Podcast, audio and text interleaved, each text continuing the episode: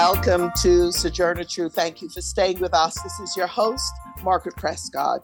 Today, a Black August special. George Jackson was born in Chicago, Illinois. He was one of five children. He was arrested in Northern California in 1961 when he was just 19 years old for allegedly attempting to rob a gas station at gunpoint for how much? For $600.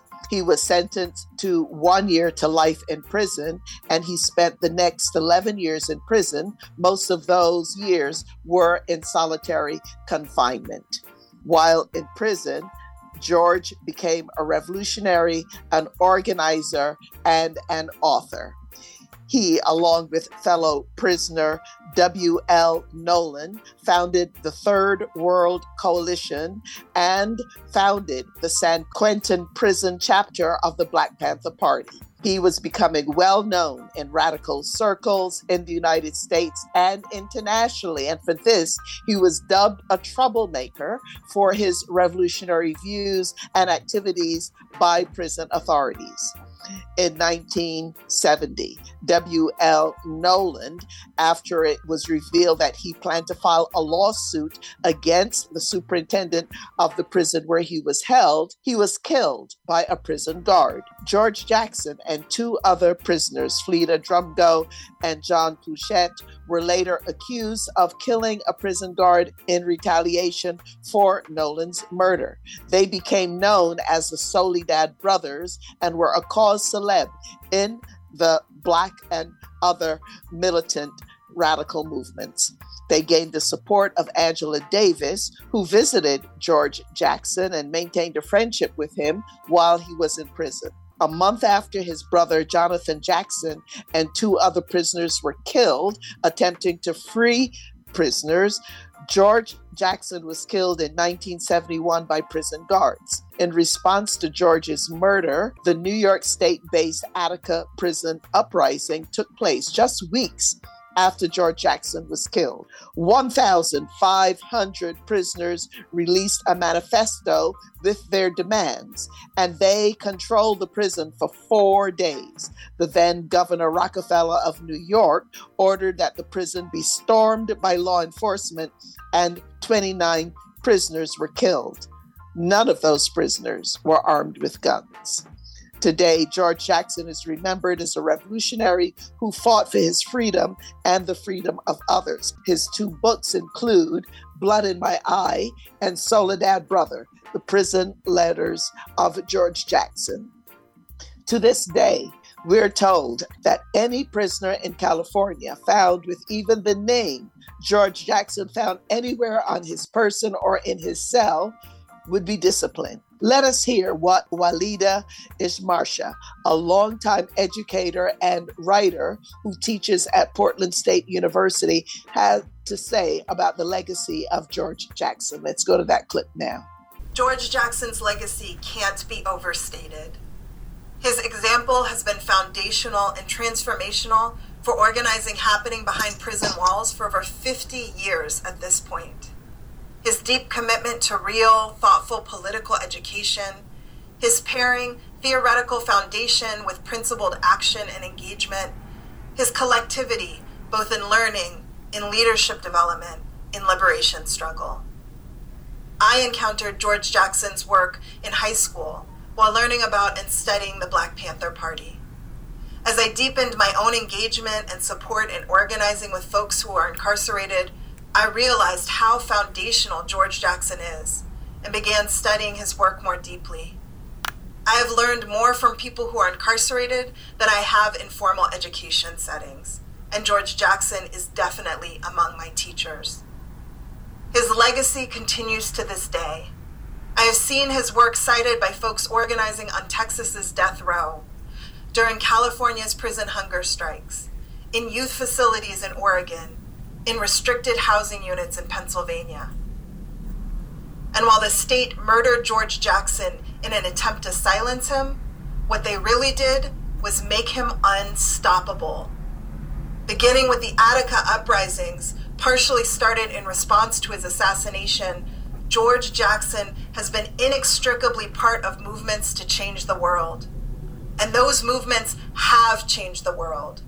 Not just policies and procedures, not just lives and laws, they have changed the DNA of our struggle. George Jackson is part of the DNA of our struggle. And the principled lessons and examples he set still resonate today, both inside and outside the walls. Through his writing, his work, his study, his commitment, his sacrifice, he has become part of the foundation of creating the new just world we want. He has shown us the power of organizing. He has shown us that the reason we are so repressed is because we are so very powerful.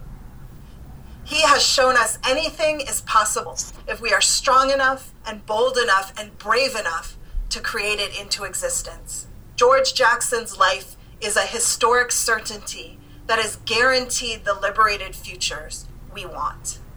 Today, we focus on George Jackson and from the Freedom Archives 99 Books series, we will hear reflections on George Jackson from Angela Davis, James Baldwin, Sundiata Tate, and Rachel Herzing we live in a global world. We're all interrelated. So on Sojourner Truth, we work to bring directly to you news and views on local, national, and international policies and stories that affect us all. And we draw out how those of us most impacted, women, communities of color, and other communities are responding. We also discuss the interrelationship between art and politics. Now for our news headlines. I'm Max Pringle with these headlines. Several states held primary elections Tuesday. Kansas voters overwhelmingly rejected a measure that would have allowed the Republican controlled legislature to tighten abortion restrictions or ban the procedure outright. It was the first time voters had a chance to weigh in since the Supreme Court overturned Roe v. Wade in June. Voters rejected a change in the Kansas Constitution to ensure that it does not grant a right to an abortion, overturning a 2019 Kansas Supreme Court decision protecting abortion rights. In Michigan, Trump backed conservative commentator Tudor Dixon won her primary. She'll face incumbent Democratic Governor Gretchen Whitmer in November in that state's gubernatorial race. In Arizona's Senate primary, Republican Blake Masters won his primary and will face Democrat Mark Kelly this autumn. Masters is a venture capitalist and has endorsed Trump's election fraud lie. Trump backed conspiracy theorist and election denier Mark Finchem has won the GOP nomination for Arizona's Secretary of State. Finchem is now the sixth election denier across the country to win the Republican nomination for the job that controls election administration in the states. They've all backed efforts to restrict voting rights. House Speaker Nancy Pelosi has left Taiwan after a visit that angered Chinese officials. Beijing has responded with live fire military exercises in the waters surrounding Taiwan, some of which have entirely encircled the self governing island. Feature Story News' Patrick Falk reports. Shortly after Nancy Pelosi arrived in Taiwan, the military announced uh, long range live firing drills in waters uh, to the east of Taiwan. It also announced uh, exercises that would be taking place on Thursday, which would essentially encircle Taiwan in six different locations. But analysts have said that any hostile act seems uh, unlikely, although its response is likely to exceed anything that we've seen in recent years. Importantly, uh, any act uh, of escalation is likely to take place after Nancy Pelosi leaves on Thursday uh, to avoid any confrontation. But certainly, uh, President Xi Jinping needs to be seen to be strong on this issue uh, and uh, at least to China's domestic audience. And that's Patrick Falk reporting. Congress is considering a package this week that could make major new investments in climate change mitigation and major investments in healthcare affordability. Public News Service's Mark Richardson reports. One study finds from 1970 to 2020, the average American's healthcare cost rose from $1,875 a year to more than $12,500. Jim Manley with Consumers for Quality Care says the main concern is that out-of-pocket costs are too high, according to a group's new poll. He says Arizonans agree they're getting squeezed by healthcare costs. high deductibles rising out of out of pocket costs and unpaid medical bills are plaguing American healthcare consumer. I'm Mark Richardson. The first grain ship to leave Ukraine since the start of the war with Russia has passed inspection in Istanbul and is heading on to Lebanon. Ukraine says 17 other vessels at its ports are loaded with grain as well and waiting permission to leave, but there was no word yet on when they could depart. Authorities said a joint civilian inspection team spent three hours today checking the cargo and crew aboard the cargo ship Razoni. A deal last month involving Ukraine, Russia, Turkey, and the UN aimed to ease world food shortages by creating a safe corridor across the Black Sea. World food prices have been soaring, and the war has blocked exports from Ukraine, a major global grain supplier.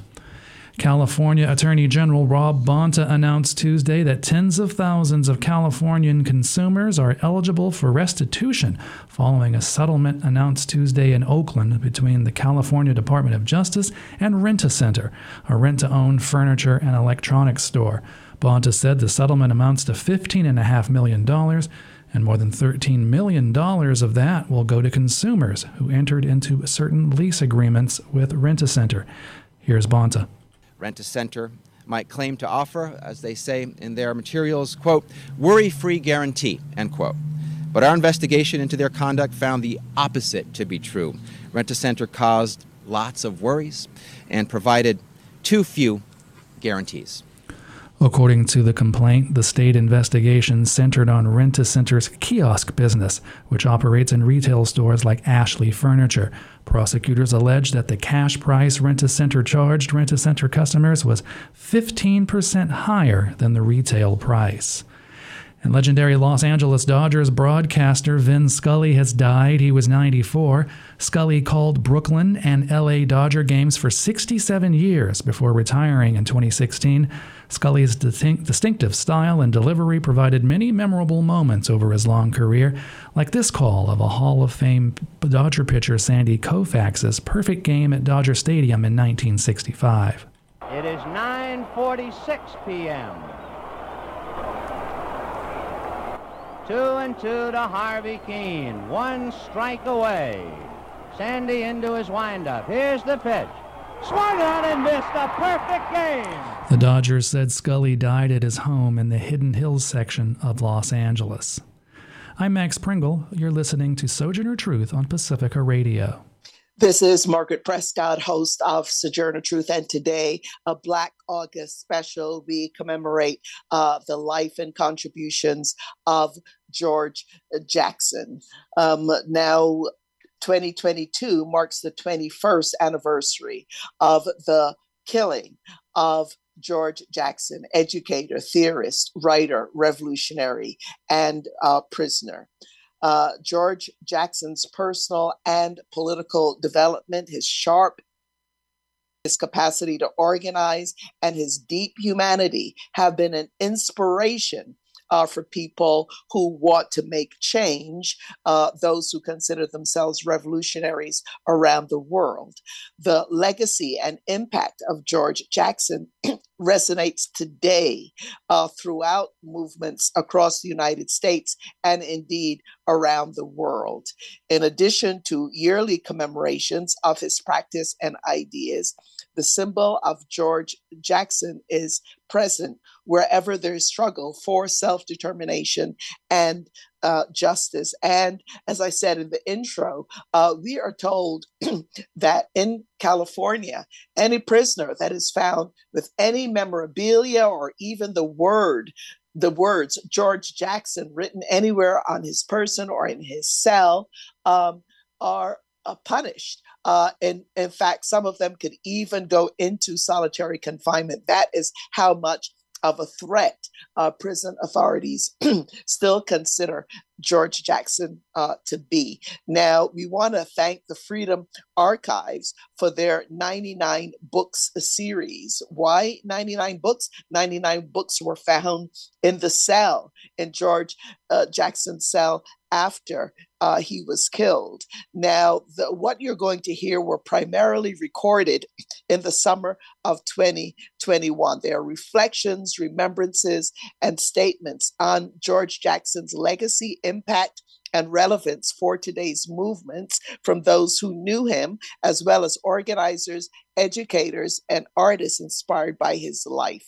We have made a selection of those. I want to remind you that the clip we're going to play uh, from James Baldwin was recorded in 1971. It was one I had never ever heard before. But first, let us start um, with hearing reflections on George Jackson from Angela Davis. Let's go to those clips now. I encountered George Jackson for the first time uh, in connection with the organizing efforts uh, around the case of the Soledad brothers uh, in Los Angeles. I was teaching at UCLA. I had been fired from my position and um, had a court injunction that allowed me to continue to teach. Uh, at the same time, I was having to fight for my right to teach. Uh, I met George in person uh, when I traveled to Salinas uh, with a group of uh, people from the campus at UCLA to attend one of the hearings uh, that was uh, happening. By that time, we had done a lot of organizing on the campus, and we brought people from Southern California uh, to participate in the hearing. And that was the very first time I saw him and I didn't really have the opportunity to have a long conversation with him because you know what conditions are like uh, uh, uh, when you have prisoners who are uh, uh, shackled and chained uh, inside of a courtroom. Um, but I did get to know his family well and embarked upon a correspondence with him. So my um, my relationship with George was largely through the letters uh, we exchanged around a, a, whole range of issues. I was totally impressed uh, uh, because here was someone who had been in prison uh, for um, almost 10 years. Uh, uh, he was extremely learned. You know, I remember thinking at, at some point, maybe George should be teaching the course that you know, I'm supposed to be teaching on Marxism here at the university.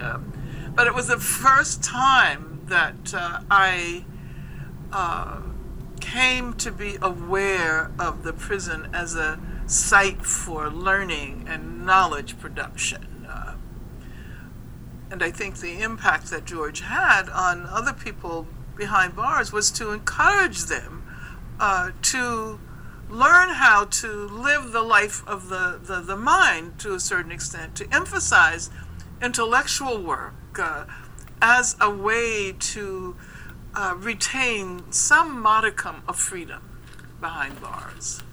Very soon I realized that, that he wasn't simply an individual. He wasn't uh, simply an extraordinary individual, which he was. Uh, but at the same time, uh, uh, he encouraged community and collective efforts and political education. and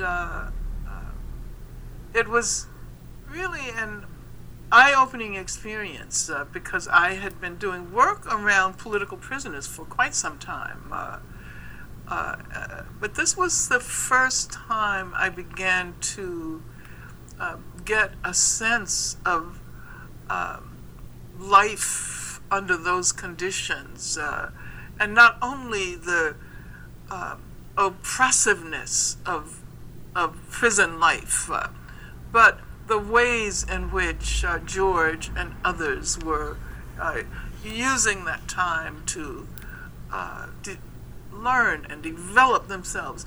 And I, I suppose what was um, what was most impressive to me, and this has remained with me to this date, is the is the extent to which um, he was totally aware of what was happening in the so-called free world uh, and had ideas uh, that were profound. And and to this day it it it, it, it I always reflect on the fact that if we could use all of the intellectual energy of people who have spent all of this time uh, teaching themselves and learning that we could perhaps really begin to address these uh, huge problems uh, in our society. We would figure out, you know, how to begin to move in a in a more radical, more progressive direction. In response to uh, the question about uh, uh, the the impact George had on my own capacity uh, to think more deeply about uh, uh, the institution of the prison. You know what? What I should say first is that that my focus had been on political prisoners. I had been involved in many campaigns to uh, free uh, political prisoners, whether it was uh, you know Huey Newton, uh, whether it was Lolita Lebron, uh, whether whether it was uh, Los Siete de la Raza.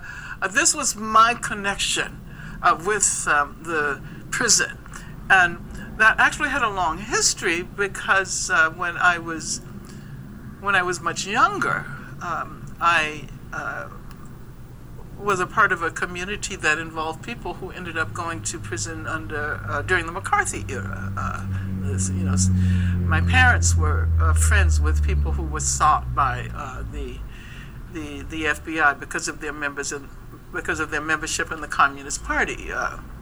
so I always tended to think about uh, the that institution as the the place where political radicals were those who were uh, who constituted explicit dangers to the state. Uh, I didn't I, I didn't think about um, uh, the the larger functioning of the prison as a as an apparatus of racism and repression until I began to have this correspondence with George, and it, it, it struck me that uh, uh, we can't simply talk about people who are in prison for their political beliefs and, and activities, but we have to begin to analyze uh, the institution um, as, uh, as, as, a whole.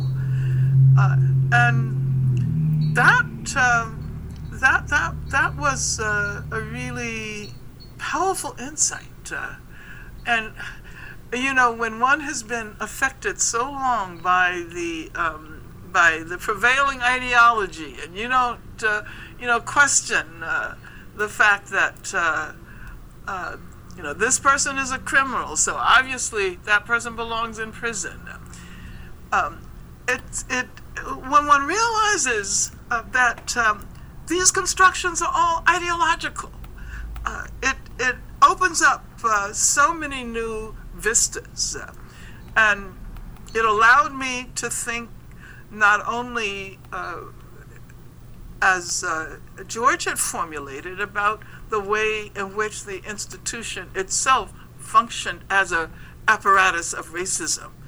Uh, uh, and therefore, simply focusing on political prisoners did not address uh, the, the, the, larger function of the institution. And I also recognized uh, that uh, as long as, as I was um, living in the so called free world, I tended to think about uh, prisons, jails, and prisons as, uh, as, as, as, as affecting men primarily. And so, as a result of uh, my thinking about the institution in ways that uh, George introduced to me, I began to think about the specific uh, role of the institution in relation to women. Um, because what I experienced was something I had never ever imagined. Uh, because all of the literature I had read, all of the conversations had been around uh, men. So, so I can say that uh, my uh, engagement with George had a profound and transformative effect on my thinking. Well, there's so many lessons. Uh, George was an intellectual. Even today, we sometimes underestimate uh, the role of the intellectual, or the intellectual is considered to be marginal to the actual struggle. And George demonstrated that in order to begin to develop a sense of the nature of the struggle we're involved in. We have to think, we have to read, uh, we have to reflect, Uh, and we have to engage in in in in collective uh, uh, reflections. Uh, you know, now that um, that I've read so much more than I had read then, you know, I know how important education, political education, has been in, in inside prisons everywhere, from uh, uh, Antonio Gramsci and his amazing prison notebooks uh, to Nelson Mandela, Lolita Lebron.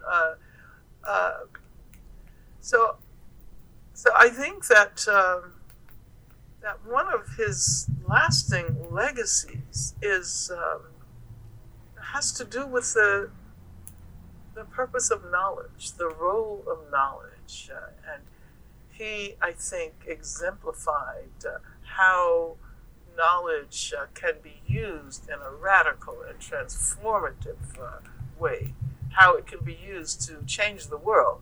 Of course, Frederick Douglass uh, uh, emphasize uh, that without education there is no liberation. Uh, but I think that message gets lost uh, sometimes, particularly uh, you know, given the terrible state of the educational system, which is responsible in part for so many people ending up in prison in the first place. so I, I, George had a way of following these um, trajectories and thinking about these uh, circuitous uh, uh, connections.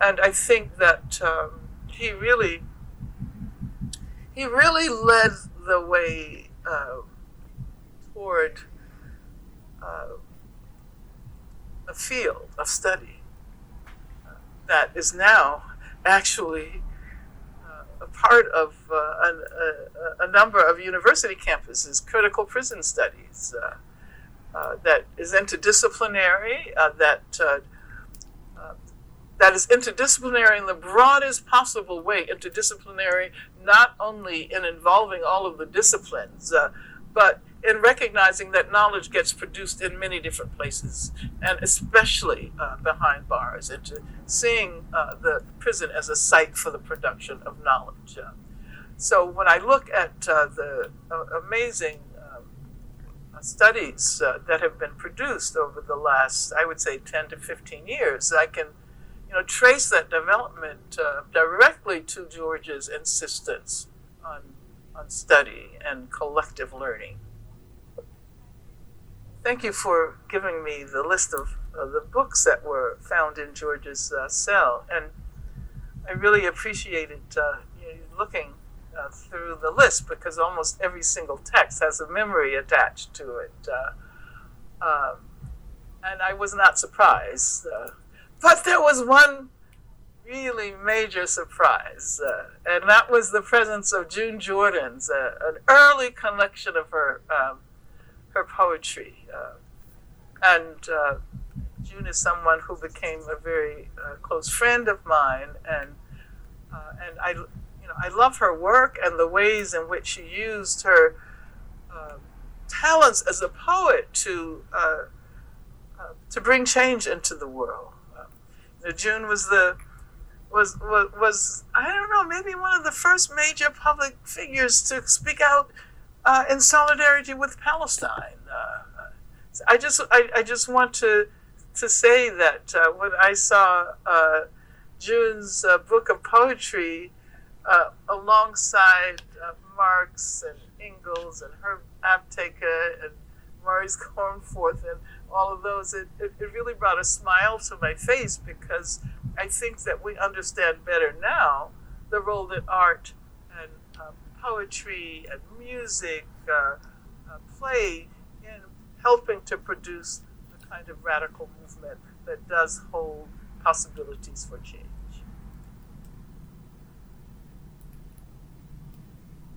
George was really an internationalist. Uh, and as I think back to that period 50 years ago, I, I realized that uh, uh, that there was a greater capacity to feel as if uh, we were living in the world, you know, not just in uh, one country, uh, but that the world was, was, was, was the place where we lived and the world was uh, uh the uh, generator of our responsibilities. Uh, and I know that George read very widely. He was aware of what was going on in uh, Vietnam, and he read Ho Chi Minh, and uh, he read um, about the, the, the, struggles in Latin America that were unfolding at the time. He was, you know, very fluid about what was happening in Africa,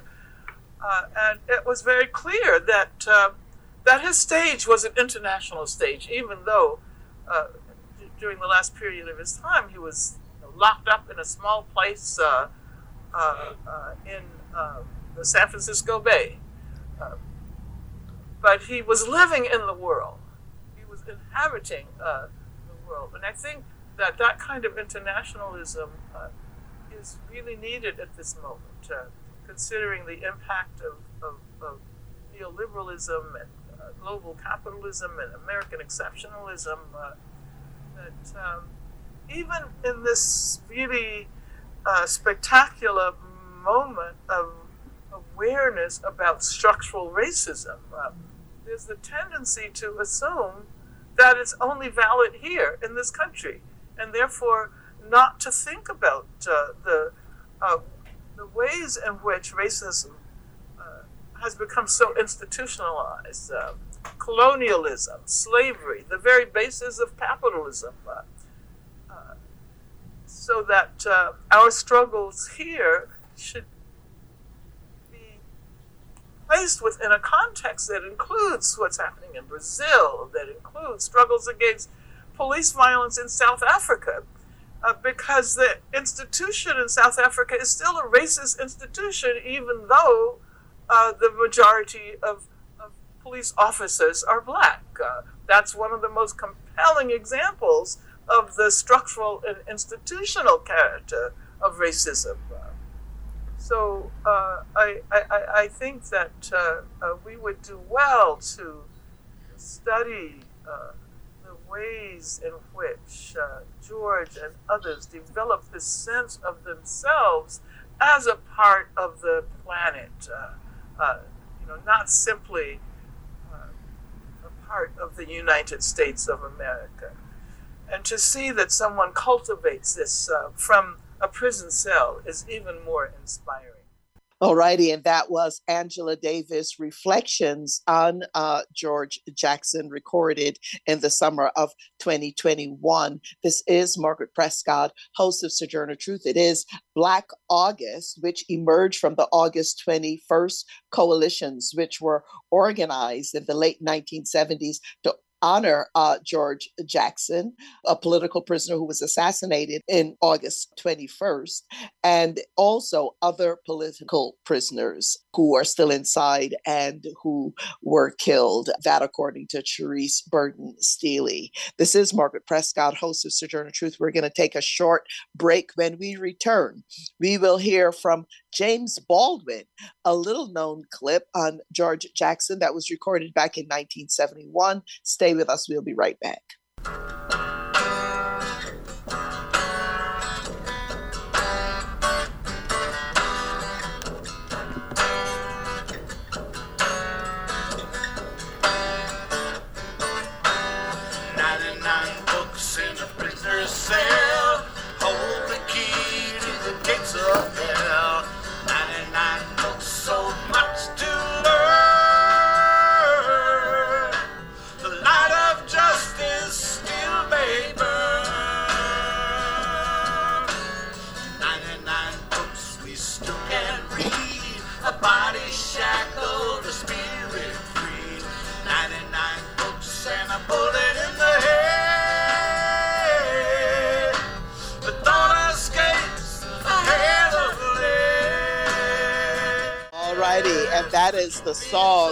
99 Books by Matt uh, Callahan and Yvonne Moore, a tribute to George Jackson. Our focus today is being our Black August show. You are listening to Sojourner Truth. This is your host, Margaret Prescod. There's a lot of voices to hear, so I want to go straight now to a clip from James Baldwin that was recorded back in 1971. A very rare clip of Baldwin, of course, who was an essayist, playwright, novelist, and voice of Black struggle.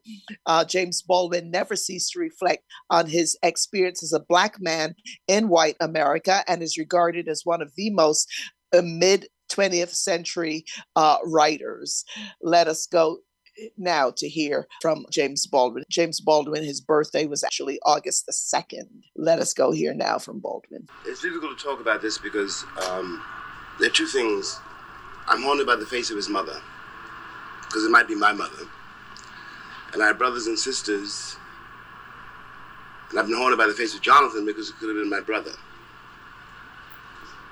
I'm trying to say that beneath the political implications of this bloody event, there's also an anguish which has endured in my country for nearly 400 years. I think this anguish has some implications for all the countries of the West. And I think that one has the right then to suppose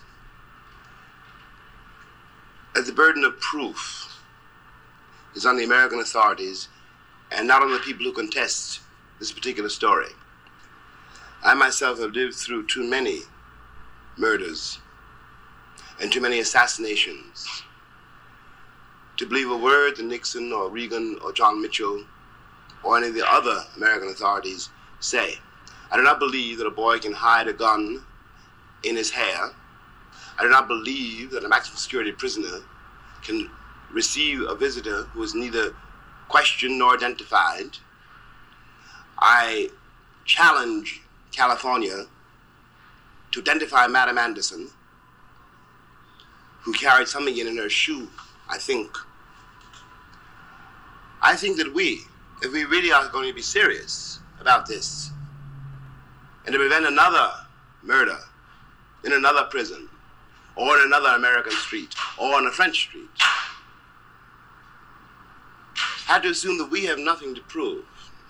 I have nothing to prove. I know very well what it is like to be a black man in America. I know very well that the intention of the American Republic, which after all comes out of Europe, was to keep black people slaves forever. And I know that now that black people have discovered in their own minds, in their own hearts, that they are not what they are told they were, that America is on the verge of panic, on the verge of civil war. I scarcely know how to be in any way objective this afternoon. For me, there's been Medgar Evers, who was murdered in Mississippi, Malcolm X, who was murdered in New York, and Martin, who was murdered in Memphis, and Huey in jail, and Bobby in jail. And one begins to wonder how long one keep paying that bill. And what I want to suggest this afternoon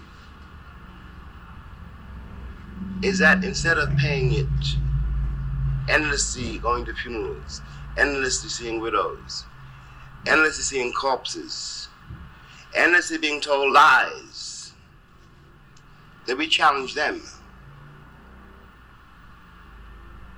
I want Ronald Reagan to write a letter to me and to George Jackson telling me exactly what happened in that prison and how he knows. I want Nixon to confirm it. And the Attorney General of the United States and his charming wife to tell me why we are still in prison and at their mercy. As long as that is so, the entire Western world is doomed entire Western world doomed. okay, that was James Baldwin uh, back in uh, 1971, and thus the references uh, to Reagan and uh, Nixon. Um, and the reference to the gun hidden in his hair was authorities claimed that George Jackson had a gun hidden in his afro, if you would believe that anyway, that is exactly what uh, Baldwin, part of what Baldwin is questioning here. But let us quickly now move on. By the way, if I'd like to refer you to the Freedom Archives uh, website. The 99 books found in George Jackson's cell. You could find the entire list of those 99 books on the Freedom Archives uh, website and also the full um, reflection on uh, George uh, Jackson. And we want to thank Claude Marks from Freedom Archives. But let us go on now to hear a clip from Sundiata Tate, who was one of the San Quentin Six look up San Quentin Six to learn about him. I'm not going to take time to explain that to you now. And he continues to be active in prison abolition work. Let's hear the words of Sundiata Tate on George Jackson. And Tracy, DVI in 1962.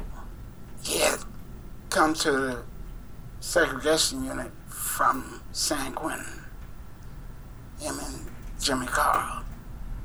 Georgia, the way he communicated, he always talked about stuff that mattered, you know. And when he'd be having discussions, would be educating because he had a deeper understanding of how society worked and he tried to enlighten others so that we would all grow. He's very honest, in my opinion, and dedicated to his beliefs. They would talk about socialism, talking about us ruling ourselves instead of being ruled by others. And that was one of the one of the things that just the way he communicated with people.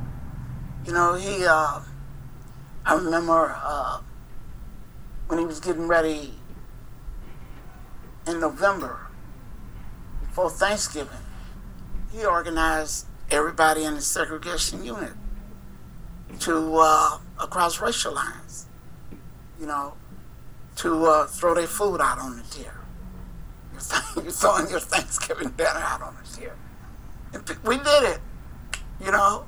I don't want to forget this. George had a very profound impact on those who would end up in the adjustment centers in the B section, the segregation unit, in the whole, because he was being there a lot. So he was able to pull and influence comrades. He pulled a lot of people into being more conscious. You wanted to be a revolution. You really wanted to be what George advocated. You'd be a revolutionary, but we're young we don't really know how to be a revolutionary, right? We just, you know, listen to this brother. And one of the things you knew is that you had to stand up. In particular, you had to stand up against racism. You know, we didn't necessarily understand the class thing necessarily, you know, but we definitely understood racism. And George tried to get us all to understand. And by the way he organized the food strike, he sought to bring others into trying to make a change inside. He uh, encouraged us to read. That is one of the one of the things that he that he pushed.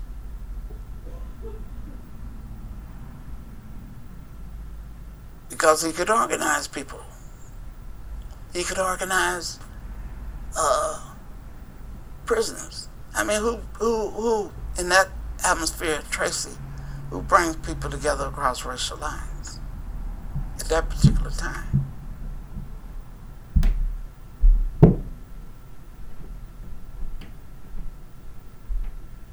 I think it was because, you know, he had a lot of integrity and everybody knew he put his life on the line for his beliefs. He would stand up against injustice, not just for you, but somebody over there too. You know? And uh, I remember being on the yard at Quentin and sometimes people sitting around and having a conversation. And people would listen to George. He would talk with insight and be able to you be able to understand it. For me, the fact that he was always studying, and if he wasn't studying, if he was conversating, he was conversating about something, not about a bunch of BS. You know, a lot of times we inside, we talk a lot of BS, you know. We don't have a, you know, a small environment, you know, so a lot of stuff, you know, is pretty common and George wasn't the only person, you know, that was developed, you know. But to me, what made him special, he was able to rate rate to the people that would get down, people that uh, maybe would not tolerate a lot, you know. He was able to organize those of us like that, you know. And I will always, in my heart, have the deepest respect and love for George Lester Jackson because he was a brother that committed his life to making a change, to getting us off our knees and up on our feet as a people. I think it's a different time and a different era. Uh, but for those who are dedicated, I would say one of the best things they can do is study. And not only study, but dare challenge the status quo. Dare to ch- change the status quo. George was so committed that he was willing to give his own life through that struggle. Well, George Jackson, and that was Sundiata Tate, one of the San Quentin Six, where he says, Get up off your knees. That was what George meant to him. Get up off your knees and stand up. Dare to challenge the status quo. Dare to change the status quo. Today, we are focusing on this Black August show on George Jackson, who was killed just actually 51 years ago but his legacy is still being felt. He was killed by prison guards. We are now going to go on to hear from Rachel Herzing, her reflections on George Jackson. She is a community advisor for the Center for Political Education and has been an organizer and community educator in movements against policing and imprisonment and interpersonal as well as state violence. We'll play as much of Rachel's as we can before we have to wrap up today's special. Let's hear from Rachel Herzing now. I uh, know for a fact that I had to be taught about him. And I know for sure that no one in my childhood would have done that. And I also feel pretty confident that no one responsible for the bulk of my formal education would have taught me about him either. Um, and that's important to me because I also don't remember not knowing about him. So at some point, somebody taught me about who he was, about his politics, and why he was important. And now, you know, I'd like to I'd like to thank that person. My, my best guess is that was probably sometime during my years in college, but I don't have a good sharp memory of, of when when I first encountered George Jackson. I think the primary impression that I had of him was kind of just awe, you know, that this person was writing with such kind of just unflinching directness about the not only his own condition, but the condition of black people in the United States and to some extent globally.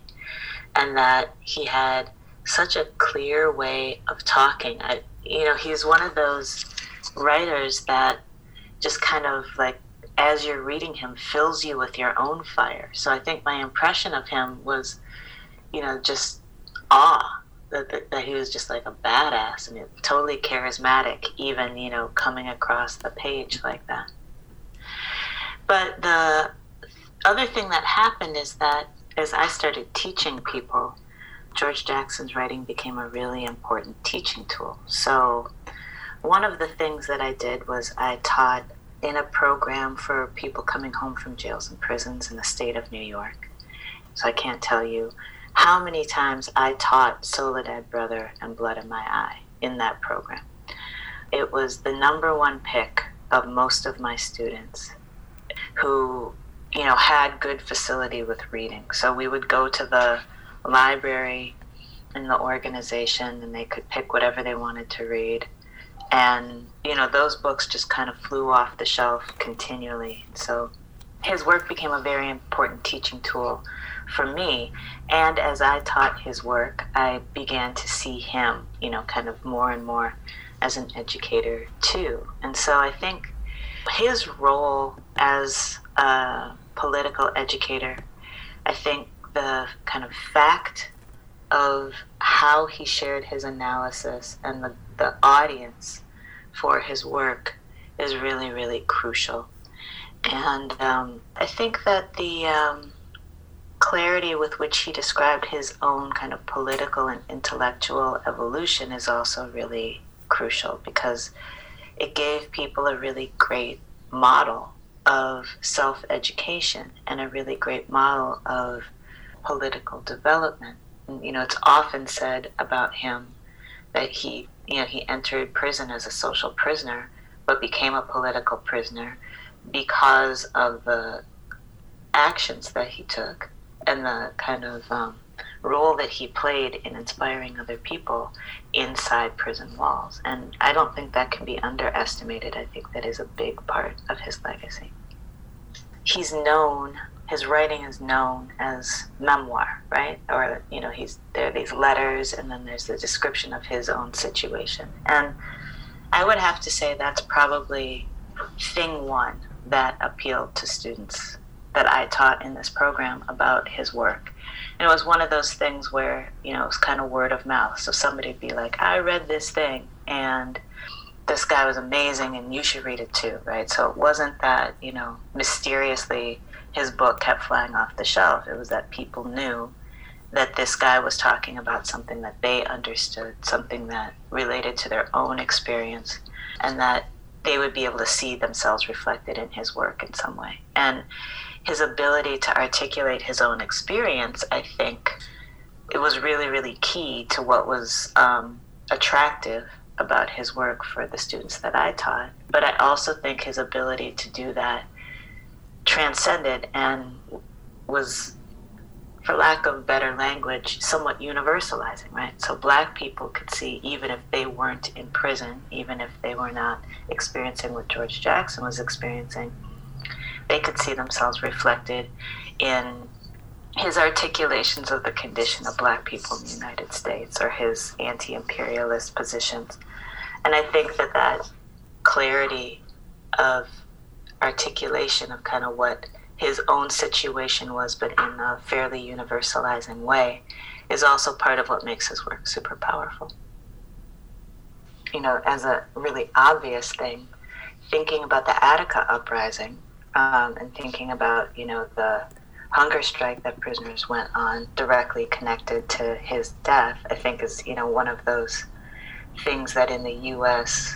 prisoners' rights movement is very well known and, and very respected. And just speaks to kind of the impact that he was able to have. All righty. I think that cue means we have to wrap up. I was hoping to hear a bit more from Rachel Herzing, but looking at the clock, I could see we are running uh, very short of time. I really want to thank our Freedom Archives and I would hope that you will go to their website um, where you can see the full list of the 99 books that were found in George Jackson's uh, cell uh, after he was killed by prison prison guards. This has been our Black August special, and uh, George Jackson, you know, arrested when he was 19 years old, lived out the rest of his life in prison. He was arrested at 19 for allegedly attempting to rob a gas station of $600. He became an organizer uh, within prison and, as Sundiata said, really gave his life um, fighting for the freedom of uh, prisoners and bringing out the conditions of uh, Black people in the United States. But as Angela Davis pointed out earlier in this show, he was an internationalist. So go to Freedom Archives website, the 99 Books uh, Project, and um, you will be able to hear a lot more about this. So, Black August, um, of course, August is the month to remember um, political prisoners and all prisoners, uh, but in, in particular, uh, political prisoners who are be, still being held in prison and those who were killed in prison. Now, Mumia Abu Jamal, one of the longest standing political prisoners, he called Black August, quote, a month of injustice and divine justice, of repression and righteous rebellion, of individual and collective efforts to free the slave and break the chains that bind us. This is Margaret Prescod, host of Sojourner Truth, today's show produced by me. That's Margaret Prescod. I'd like to thank our assistant producer, Alicia Vargas. I'd like to thank our board engineer, Gary Baca, to welcome our board engineer in training, Z Orozco. If you'd like a copy of today's show, please contact the Pacifica Radio Archives at 1 800 735 0230. Go online to Pacifica Radio Archives.org. Stay tuned for Democracy Now! Sojourner Truth. We'll be back on the air tomorrow. Thank you for listening, and you all please stay well and safe.